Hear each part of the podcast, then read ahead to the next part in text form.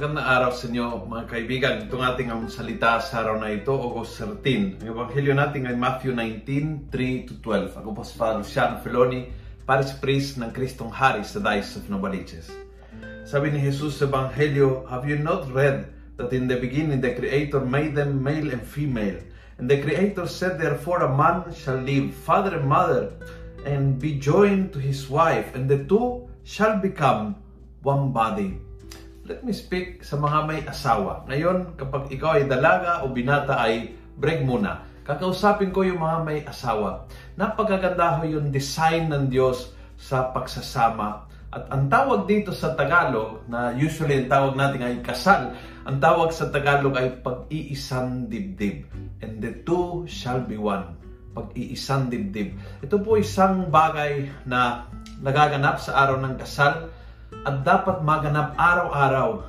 Ito'y araw-araw kailangan i-renew yung commitment na mag-iisang dibdib, na mag-iisang isip o palagay, kahit iba't ibang punto de vista, kahit iba't iba ang palagay o pananaw o gusto o ideas, ang hamon sa buhay mag-asawa ay mag-iisa. The whole effort ay kailangan mag-isa the, the whole effort ay mag-uusap para mauunawaan ang gusto niya, para maiintindihan ang gusto niya mangyari, para mapapahiwatig sa kanya kung anong dapat mangyari.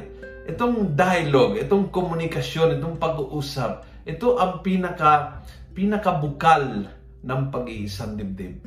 Kung nawala yung panahon para mag-usap kayong mag-asawa sa mga bagay na talagang mahalaga, sa mga bagay na talagang importanteng pag-uusapan. Kung na oras para kayo ay mag-exchange ng ideas, thoughts, and feelings sa layunin na mag-iisang dibdib, kung nawala po ito, napakahirap na tuparin ang plano ng Diyos para sa inyong marriage.